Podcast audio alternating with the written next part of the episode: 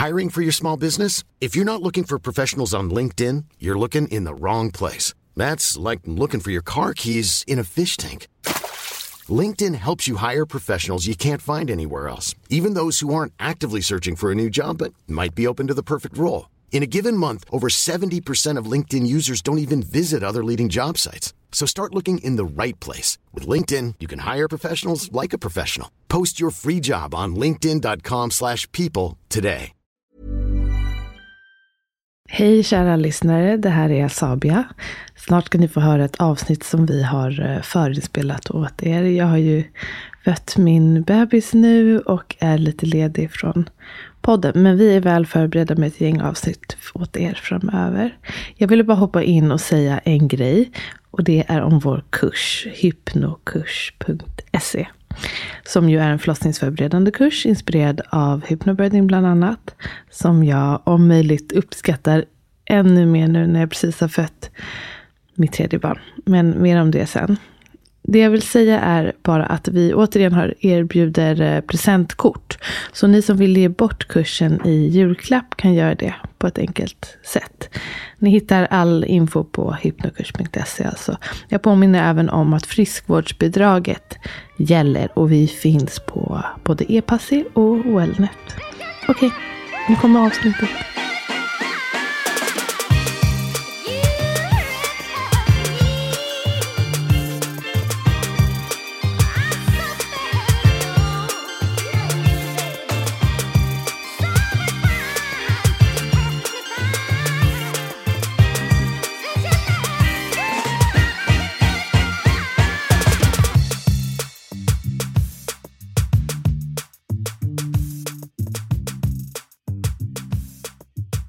Hallå, ni lyssnar på Okrystat med mig och Pukwa. Och med mig och Sabia. Och idag har vi med oss några gäster. Vad heter ni? Jag heter Elin. And my name is Andrea. Vi kommer köra lite engelska och lite svenska. Alltså vi tre stycken pratar svenska och en kommer prata engelska. Alla förstår svenska. Eller hur? Exakt, mm. det är Men en Andrea viktig detalj. Engelska. Mm. Ja, men idag ska vi snacka om ofrivillig barnlöshet. Och då bjöd jag in er för att jag hittade eran app. Jag kommer inte ihåg under vilka omständigheter det var. Men eh, jag tyckte det var så intressant och jag laddade ner den. Även fast jag, alltså, jag är inte målgruppen. Men jag tänkte att det här är något jag vill lära mig mer om. Och så tänkte jag, men jag, vill, jag måste veta mer. Jag vill också prata med en person. Liksom, eller personer som faktiskt vet. Så kan inte ni berätta lite om ja, men om kanske er app och hur, varför startade ni den och liksom, hur hamnade ni här? Absolut. Eh, jag kan börja. Eh, till att börja med var kul också att du laddade ner appen, även om precis som du säger att du inte direkt är målgruppen. Men det, det vi vill med Bumpy också, att sprida kunskap mm. generellt. Eh, så att vi startade Bumpy nu för två år sedan. Och den här appen startades helt och hållet från våran passion för ämnet. Jag själv har gått igenom ofrivillig barnlöshet under tio års tid. Jag har under de här tio åren upplevt tolv missfall. Mm. Jag har gjort eh, många, många IVFer, både i Sverige och eh, utomlands och kände hela tiden att eh, jag kände mig väldigt isolerad och väldigt ensam och hade ingen att prata med och ingen som kunde riktigt förstå vad det var jag gick igenom. Och eh, jag och Andrea var vänner från början och så eh, hittade vi varandra i den här liksom, infertilitetsprocessen. Eh, och då insåg vi att även om vi har två helt olika bakgrunder så hade vi samma känslor. Just det här med att man kände sig ensam och inte hade någon att prata med. Hur länge har ni mm. känt varandra? Vi har känt varandra i Six years now. sex år. Precis. Mm. Exakt. Mm. And just like Elin said, like Bumpy is really founded on personal experiences of going through infertility. We have very different stories. Me, myself, I was actually confronted with this when I was only 16. Mm-hmm. Um, I'm one of 4,000 uh, women that's actually born without a uterus. So that was quite a confronting time back then. And since then, I've also done many IVF treatments, both abroad and also in Sweden. Um, I was also one of the first to have a uterus transplanted from a deceased donor. So yeah, we've both gone through very different journeys, but um, the same kind of feelings and issues. And so we really wanted to um, create support for others going through similar experiences. So, för oss som inte har, eh, är så insatta i appen, vad, hur ser den ut och vad, vilka är målgruppen? Mm, och vad finns det liksom? Bra fråga. Så att, eh, I grund och botten så riktar den här sig till de som går igenom ofrivillig barnlöshet och vill hitta en IVF-klinik. Mm. Eh, så att det här är ett sätt, det, idag finns det väldigt lite hjälp att få när man har insett att så här, okej okay, det går inte att få barn hemma, vad gör vi, vad är nästa steg? Var ska man vända sig? Ska man till sin vårdcentral? Ska man till sin gynekolog? Var gör man en missfallsutredning? Så då är tanken, då kommer man till Bumpy och där får man då hjälp att hitta var, var kan man gå, vilken klinik kan man besöka mm. och även hitta ett support, ett support community. Så att man hittar andra som går igenom liknande upplevelser. Som forum där? Ett, ja, precis. Ett forum, exakt. Eh, där man kan prata med andra. Det är någonting som både jag och Andrea kände att vi saknade. Att det är väldigt svårt att förklara för någon, även sina närmsta vänner, vad det är man går igenom. Om man har ett missfall eller om man går igenom ett IVF, om de inte har gjort det själva. Så det är precis det vi vill göra. Och framförallt hjälpa till med att hitta rätt klinik. Mm. För det är väldigt, väldigt lite hjälp där ute att få eh, när det handlar om det. Mm. Vad, vad, innebär rätt klinik då? Mm. Alltså att ett, någon som, hur ska man veta vad som passar en? Precis, idag handlar det ju om att när man då inser att man kanske måste gå vidare och göra en IVF-behandling mm. så är man väldigt utlämnad till sig själv. Mm. Man ska gå hem och man ska göra den här researchen själv, vilket inte, det funkar inte så inom andra medicinska områden. Det är ingen som skulle säga till en diabetiker, säga att okej okay, du har diabetes, gå hem och hitta vilken klinik du ska uppsöka. Men mm. inom infertilitet så är det så det funkar. Och alla har ju olika anledningar till varför man vill komma till en viss klinik. Eh, idag blir det också vanligare att man reser utomlands för att göra IVF-behandlingar. Eh, så kommer där... det sig? Ja, det är en bra fråga. Mer valmöjligheter kanske? Ja, exakt. Fler valmöjligheter. Folk pratar mer om det eh, idag än vad man gjorde förr och att de möjligheterna finns. I Sverige så har vi en speciell syn när det kommer till behandling för ofrivillig barnlöshet. Den är ganska så in, liksom, lite fyrkantig om man ska uttrycka sig så. Och sen funkar det jättebra och man är inte de lyckligt lottade som inte har några övriga problem utan att man lyckas på de första försöken så är det jättebra behandlingar i Sverige. Men om man behöver lite extra hjälp, till exempel gentesta sina embryon, vilket inte eh, går att göra i Sverige, så behöver man åka utomlands. Och då är, det också, då är det väldigt svårt att hitta information och hitta rätt klinik. Så då vill vi hjälpa med det. Vi brukar positionera oss som tripadvisor för infertilitet. För att mm. det ska göra det lite klarare exakt mm. vad det är vi, mm. vi försöker bygga. Okay, så får man ändå en bild. Mm. Jag tänker så här, alltså uh, om... Jag tror många antingen tänker så här, men jag kommer bli gravid direkt eller jag kan liksom inte bli gravid. Alltså det är många som är på de spektran. Men när räknar man, alltså vad är ändå normalspannet? De, de som är i er app, de flesta, alltså hur länge har de försökt innan man liksom känner så här, men det här är ett problem? So that's quite different from person to person, oh, but we can see that a lot of our users actually wait a really long time before mm. they seek treatment. Um, but in general, we say if you have been trying to conceive for 12 months and you have not succeeded, you should seek medical advice. If you're older than 35, um, or you have like a medical condition that you know could impact fertility, then you should seek advice sooner. But many people try for years before they consider even doing treatment. So that's also something we want to help with um, to get people to treatment sooner. Why do you think that is? Why do you think people wait so long? Ja, jag tror först och främst just den här grejen vi pratar om att det är tabubelagt idag, så man pratar inte så öppet om det. Och man skäms liksom Ex att man inte... Ja, precis. Så att det, och att det är svårt att veta vad är just första steget. För det finns inget sånt naturligt första steg just när det kommer till ofrivillig barnlöshet. Mm. Och när är man ofrivilligt barnlös? Det precis. finns liksom ingen sån, här har du en diagnos. Så därför så är det också svårt. Och som sagt, man tänker hela tiden att så här, men nästa gång det kanske funkar, nästa månad. Man fortsätter och håller liksom hoppet uppe. Men precis som Andreas sa, vi uppmuntrar verkligen till att försöka få kontakt med, eller ta kontakt med eh, en klinik eh, när man börjar känna att det kanske är något som inte eh, funkar här.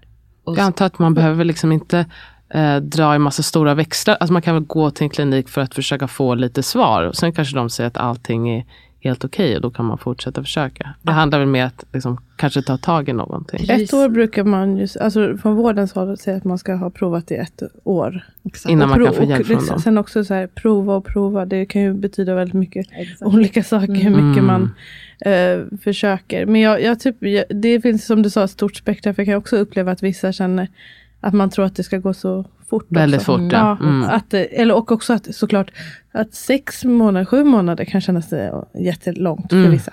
Exakt. Man kan ju också ljuga och säga att man har försökt ett år. Det är ingen som kan se. Alltså, man, alltså, det är ingen som vet hur länge du försökt, men ett år brukar man vilja i alla fall. Ja.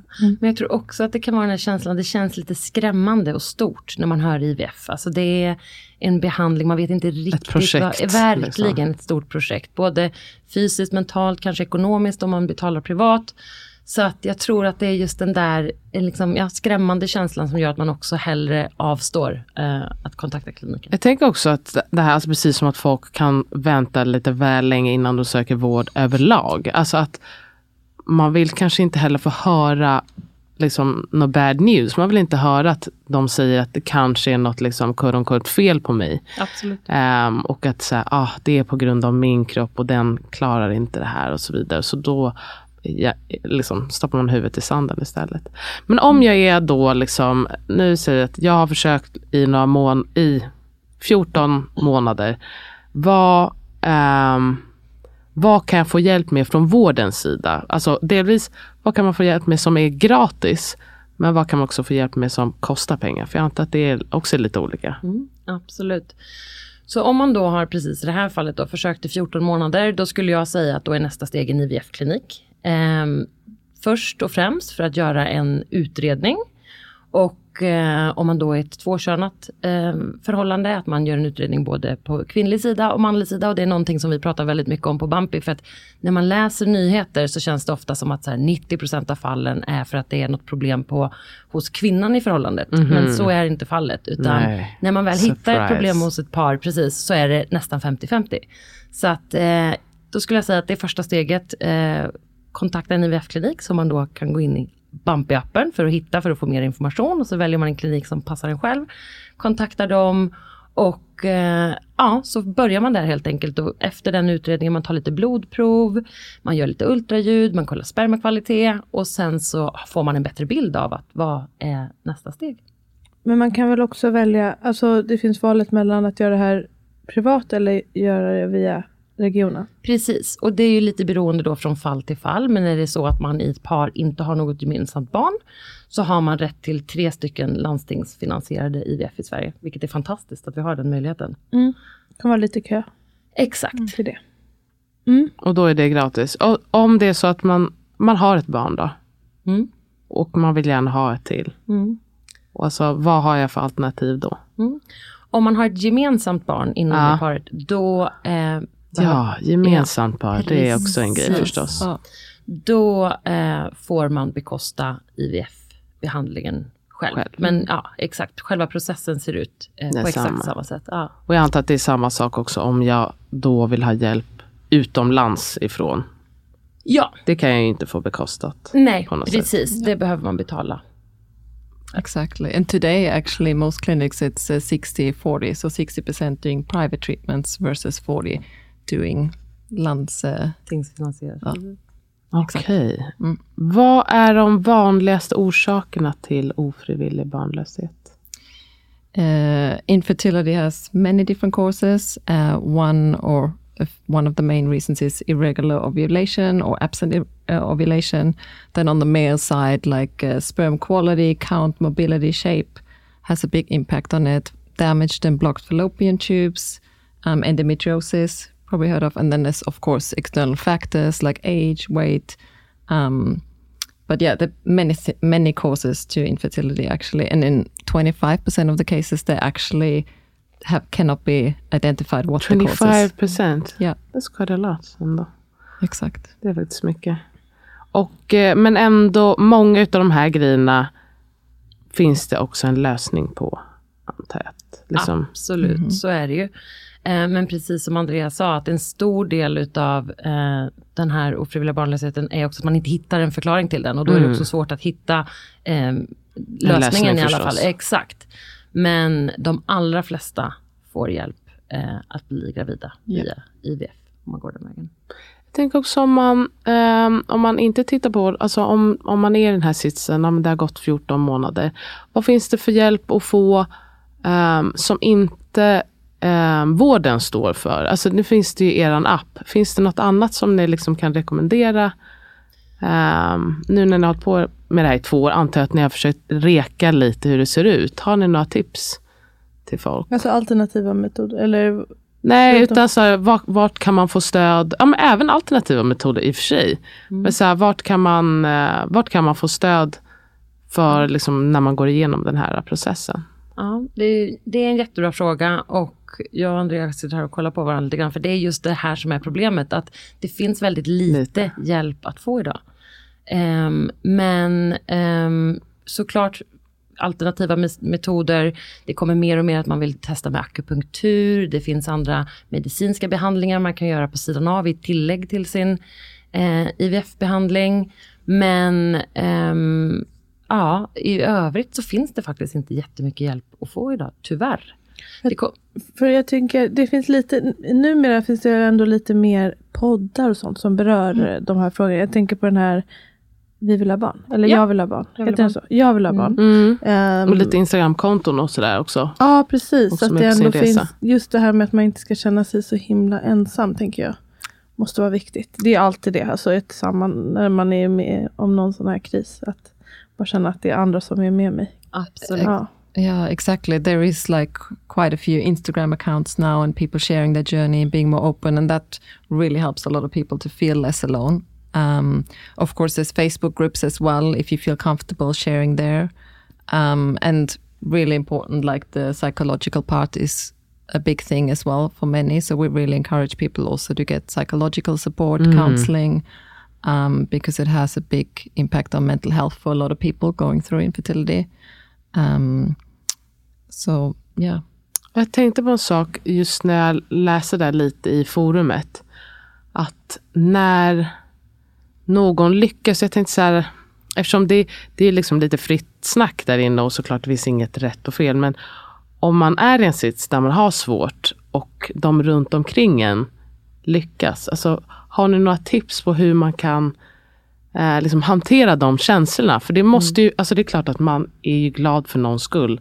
Men jag kan också förstå om man känner bara, fan, Absolut. en till person som går vidare och här är jag fortfarande kvar. Exactly. Absolut, jag tror precis det du säger att så här, man kan, två känslor kan samexistera. Mm. Man kan vara jätteglad för någons skull och man kan ändå känna en fruktansvärd uppgivenhet för sin egen skull och det är helt okej. Mm. Och det läser vi mycket om i, i vårt forum i appen, att folk känner just skuld över de känslorna, att man inte kan vara 100% bara glad för en närstående som blir gravid. Och det ska man veta att det är helt okej att känna så. Det är helt förståeligt eh, och känna att det känns orättvist. Har ni några tips på Ja. vad man kan göra då? Ja. Liksom, om man är i den här sitsen? Absolutely. I mean, I'm in this situation myself right now. Um, we have not succeeded yet, and I have a lot of people that are pregnant right now around me or giving birth. Um, so I find it very difficult as well, to be completely honest. But what has helped me is like to really set boundaries. If I don't feel good about meeting someone, I won't. Good. I've been invited to three baby showers in the last five months, and I've actually just said sorry, I can't come. And they, I've been quite open with my situation, so they understand why. But just setting Jättebra boundaries. gränsdragning. Liksom. Men jag Set tänker boundaries. just att det också, jag kan tänka mig där måste man bara också vara, jag tänker öppen kommunikation. För jag tänker att det är också bra att de bjuder dig. För det är också konstigt om du inte blir bjuden. Men Ja, att du, sen är det fritt fram och säga nej. Exakt. Ja, jag hade en, nu när jag blev gravid den här gången så hade jag också en vän som eh, försöker bli gravid och jag tänkte på det mycket, det känns jobbigt att säga.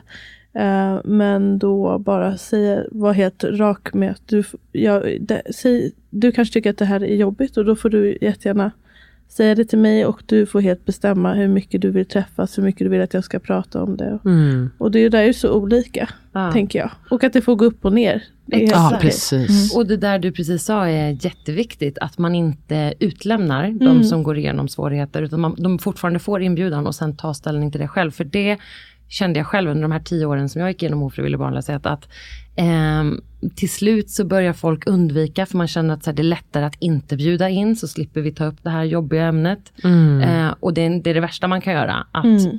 eh, den personen som går igenom ofrivillig barnlöshet ska känna sig utlämnad. Eh, Mm. Så det är jätteviktigt. Och man får bara ta det där. Att Det är jobbigt. Jag tänker. Ja. Det är jobbigare för den andra personen. Ja. Ehm, jag funderar även på eh, hur mycket man ska det är väl också, det är svårt att svara, ni kan ju svara för er själva.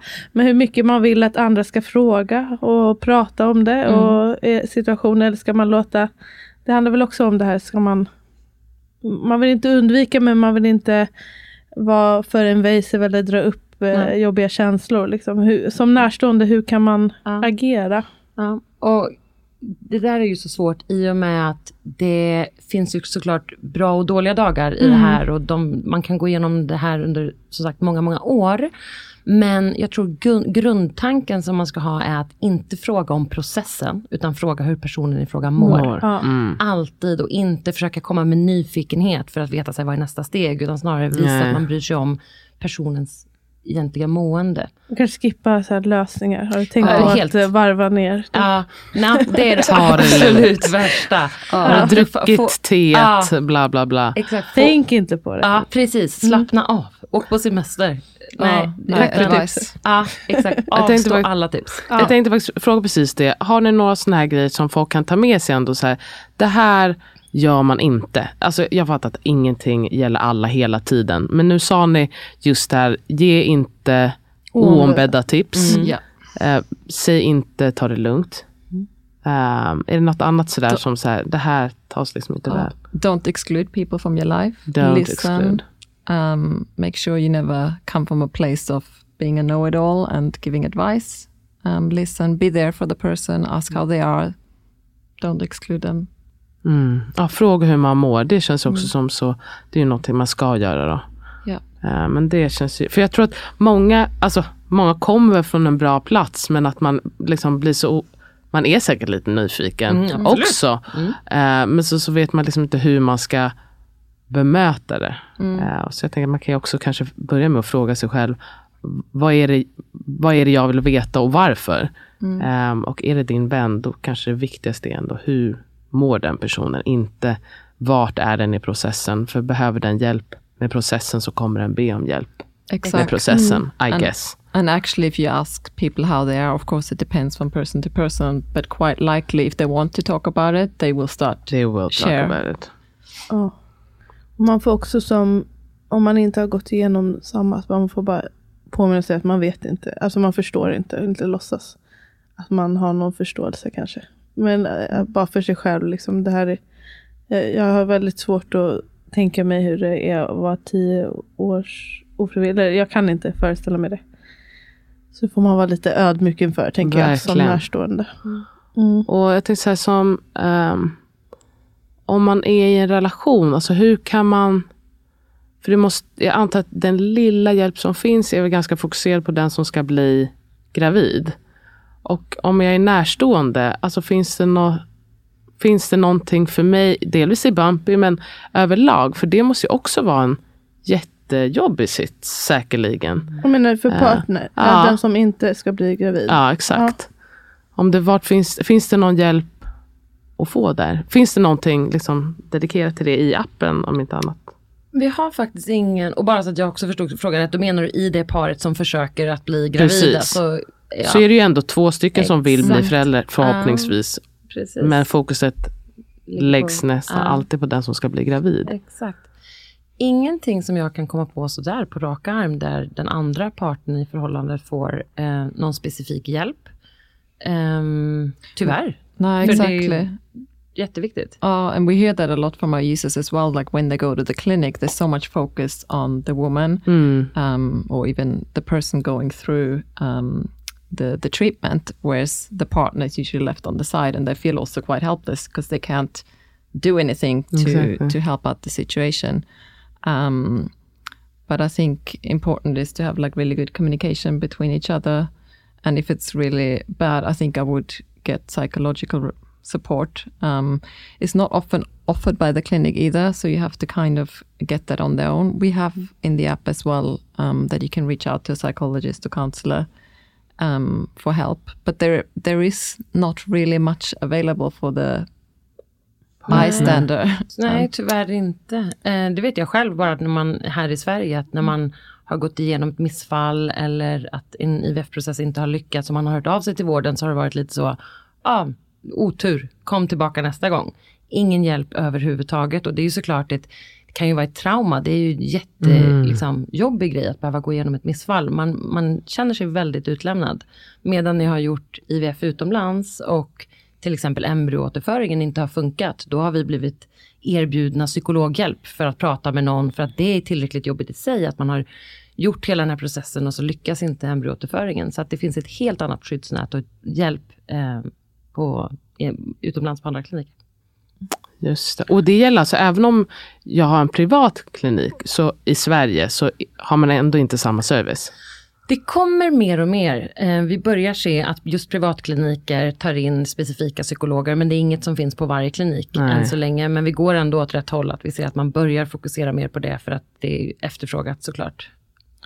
Apropå det här med relationer, har ni nå alltså det måste vara otroligt eh, tärande för relationen Mm. och svårt att försöka bli gravida under lång tid och så ska man ha ett kanske levande liksom intimt förhållande som inte bara handlar om att göra barn. Eller så handlar det bara om att göra barn, jag vet inte. Har ni några tips eller råd där hur man håller relationen vid liv? Att det inte bara handlar helt enkelt om det här barnagörandet. Ja, det är en jättebra fråga med väldigt lite svar tänkte jag säga. Men precis som Och individuellt såklart. Ja, men exakt, men generellt. Ja, nej, men precis som Andreas sa, jag tror att det här med kommunikationen är jätte, jätteviktig. För det vi ser och det vi hör, det är väl att just det där när det blir väldigt tärande i en relation, det är om den ena parten vill det mycket mer än den andra. Mm. Och där blir det då svårigheter att gå igenom något sånt här som också är som sagt väldigt påfrestande både fysiskt, psykiskt och ofta även ekonomiskt. Men att man hela tiden pratar med varandra och är öppna om sina känslor och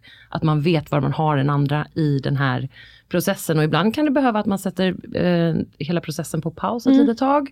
Så att man får landa i att så här, nu är det inget liksom, tvång, precis som du säger, när det blir ett så schemalagt sexliv. Det är inte trevligt för någon. Nej. Utan att man bara får liksom vila lite från det innan man tar nya tag och kommer tillbaka. Det har vänner till mig gjort, att de tar sommarlov typ från Mm. processen. Det verkar jätteskönt Skönt. för alla, bara pausa lite och så kör vi igen. Ja, exakt. Ladda upp lite Ja. grann. Det behöver man ju. Verkligen. Såklart både mentalt och fysiskt tänker jag. Absolut. Äh, liksom, och reboot. Har du något du vill tillägga? Eller communication is key? Communication is key. I also think um, for us, really important to focus on other things, like focus on things that we like to do together, Together. that Yeah. have nothing to do with infertility or going through a process. Just try and do things that you enjoy. Maybe date again. I don't know, like things that have nothing to do with your situation and uh, treatment. That seems reasonable. Um, ja, det, vi fick en uh, lyssnarfråga som jag ändå tyckte var liksom, ah, intressant. När ska man ge upp och bearbeta känslorna kring att aldrig få barn? Och hur bearbetar man de känslorna? Just det här med ge upp, alltså det tror jag är, är nog väl jättesvårt. Det är väl också Ja, som alltså- allt superindividuellt. Så, Ja. såklart, Jo. såklart. Precis, men jag tror också att det här ligger liksom så djupt biologiskt rotat i oss. Alltså vi är ändå Mm. satta på den här jorden av så här två anledningar, att överleva och reproducera oss själva. Så att det ligger så djupt i oss att det är så svårt att ge upp en sån här process. Vi ser det på, alltså man, som sagt man fortsätter hur mycket liksom det än tär på förhållande på kroppen, på ekonomin, så fortsätter man ändå. Det säger ganska mycket om hur stark den drivkraften är. Men sen tror jag att man bara måste lyssna inåt och lyssna på sig själv. Ehm, när man väl kommer till gränsen, för det är absolut inte fel att ge upp. Det måste man komma Nej, ihåg, att det är precis. inget misslyckande i sig, utan till slut kan det bara vara så att man når den gränsen och att man måste få göra det. Och det är helt, helt okej. Och så vill jag också bara tillägga att någonting som är jätteviktigt, det är att absolut aldrig fråga någon när du ska ge upp. Det är, det är, att få den frågan, det har både jag och Andrea fått. Eh, nu har vi varit båda två i det här så länge under liksom, extrema förhållanden, men när man får den frågan när någon säger så här, är det inte dags att ge upp nu? Det är det absolut värsta man kan göra. Ja. Oh. Nej, fy. Usch, Är det från vem närstående då, eller från vårdens sida? Som ni har fått? närstående. Okej. Oh, I think there's probably many people that think that we should give up, but um, yeah, I think that's It's the worst of their thing. business. Exakt. Ja, det kan ni undvika out there. Mm. Har vi någon mer lyssnarfråga som var? Ehm, det var faktiskt någon som frågade, hur ofta är det mannen det är fel på, fel på quote on quote, så det, i en heterorelation? Men det sa du va, att det var ungefär 50-50. Exactly. Jag tänker nog att eh, många snubbar tänker att det är inte jag. Exactly. Exakt. Ja, det, Och många kvinnor tar på sig skulden. för precis. det är så märkligt för att obviously är Varför skulle det vara så? flera parter. Men det, det, det märker jag verkligen också av att det är, man tänker att det är den som bär då som det måste vara. på den. Det är klart det är inte alltid så. Är det, vet ni det? något om det här med alltså att fertiliteten, du vet, bland, alltså spermakvaliteten att den blir sämre överlag i väst Mm. Ja, verkligen. var- Mm. Man säger till och med att under de senaste 40 åren så har den gått ner med 50 procent. Och det är Wow. ju alarmerande Ja. att tänka på. Är det eh, spermakvalitet? Spermakvalitet, ja, precis. och eh, 40 procent, så är det. 40 åren, senast, senast 40 åren 50 procent. 40 och Mm. 50 procent. har man eh, tankar om vad det beror på? Mm, absolut. Först så är det ju då externa faktorer som vikt, rökning, Mm. alkohol.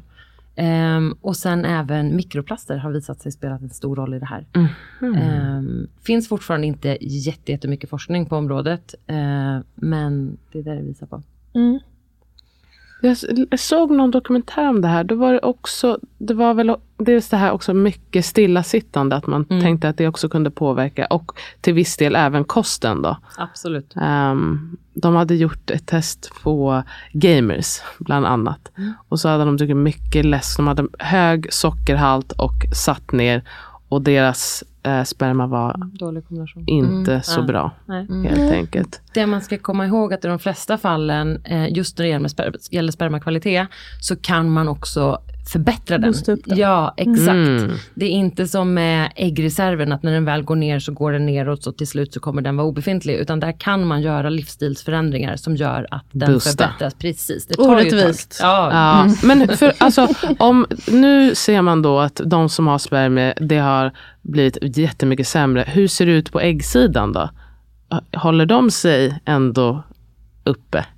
Eller är det också kvaliteten på äggen har blivit mycket sämre?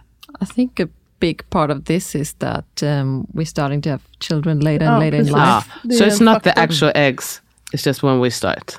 Exactly. Ja, men då Så. håller vi ändå samma höga kvalitet. Men jag undrar om inte typ till exempel PCOS, om inte det måste ha ökat på senare år. Det har jag inte belägg för. Men Nej, eftersom det har en ganska stark koppling med övervikt, både, det behöver inte vara kopplat till övervikt, Mm. men det är en ganska stor koppling och övervikten ökar. Så då kan jag tänka mig det. Och det är en ganska, men den är i och för sig med PCOS, så de har väldigt bra ehm, vad heter det, möjlighet att sen med hjälp få bli gravida. Mm. absolut. Så det är ju positivt Mm. om det är det som är problemet. Exactly. Och är är också fertila längre i livet. Mm. Ofta. Det är en bra grej. Ja, Mm. Jättebra. Och som sagt, om man gör eh, IVF med PCOS så har man också större chans att få ut fler ägg. Så Ja, att det är precis. absolut inte Fördelar Så och de, de nackdelar helt precis, enkelt. det är bara att man kan behöva lite hjälp på vägen. Mm. Är det något sådär som ni tänker så här, men det här, eh, för jag kan tänka mig också att det finns en del myter så här, kring eh, ofrivillig barnlöshet. Men är det någonting som ni tänker så här, men det här vill vi ändå att folk ska ta med sig när det kommer till ofrivillig barnlöshet? Ja, men jag tror framförallt just att det är så mycket vanligare än vad man tror. Mm. Eh, och att man inte är ensam. För det är det så många vi pratar med och även vi själva som kände oss så ensamma och så isolerade i den här processen. Och att man ska förstå att man verkligen inte är det. Och att som sen som generellt tips att om man har möjlighet och man kan försöka hitta någon som verkligen förstår en och som har gått igenom liknande grejer.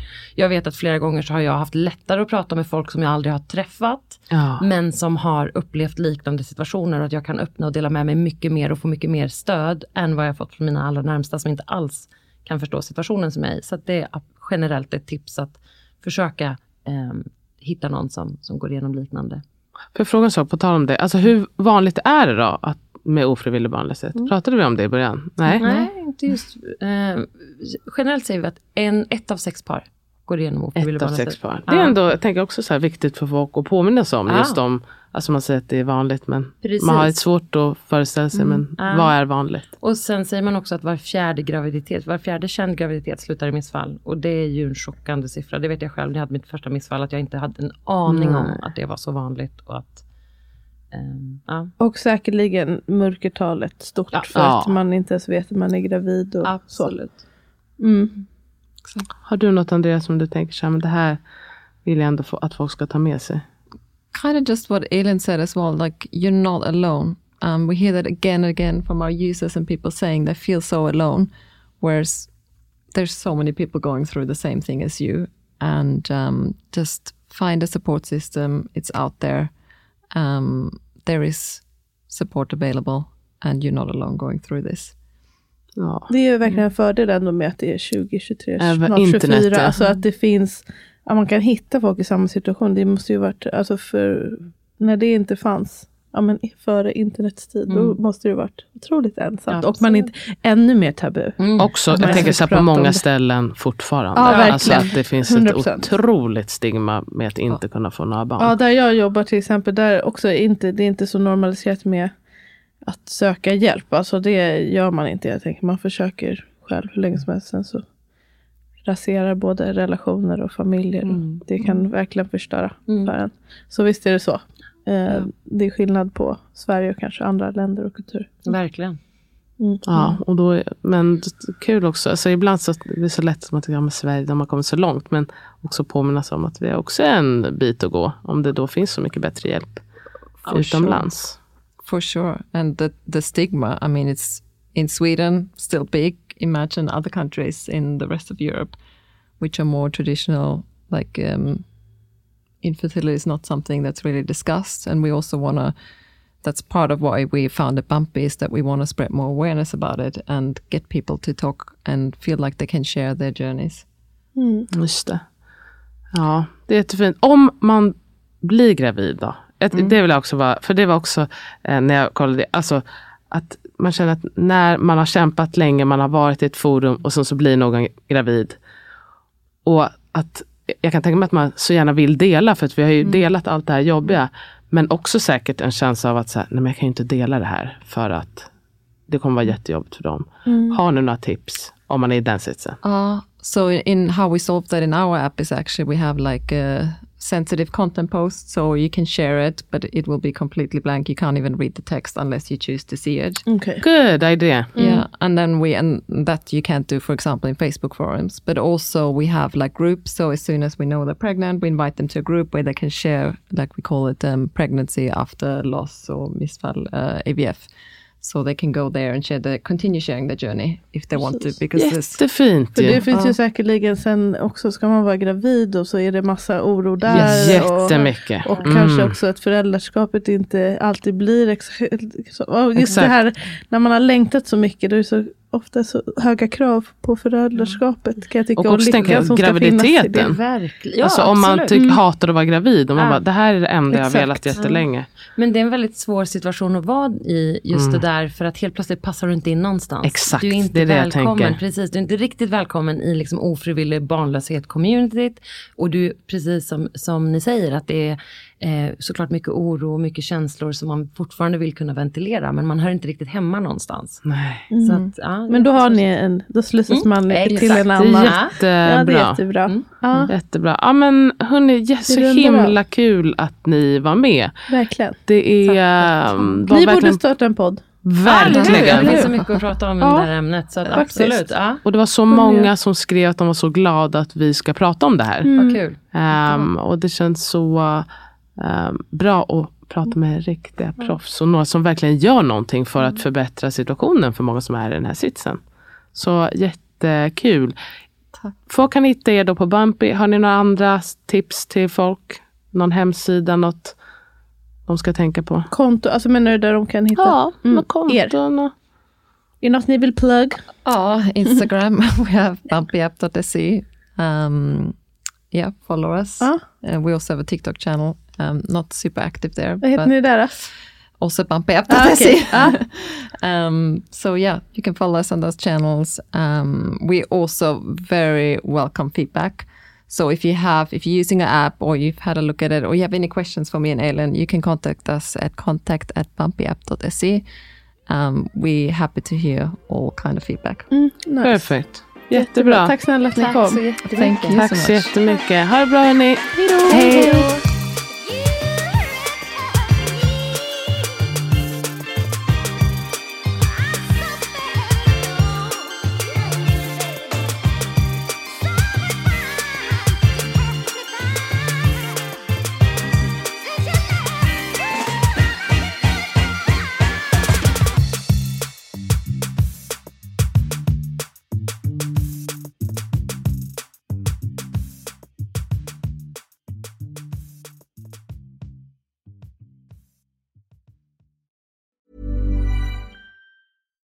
It's Paige DeSorbo from Giggly Squad. High quality fashion without the price tag. Say hello to Quince.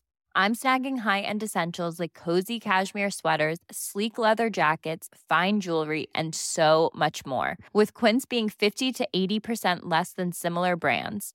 And they partner with factories that prioritize safe, ethical, and responsible manufacturing. I love that. Luxury quality within reach. Go to quince.com slash style to get free shipping and 365 day returns on your next order. Quince.com slash style.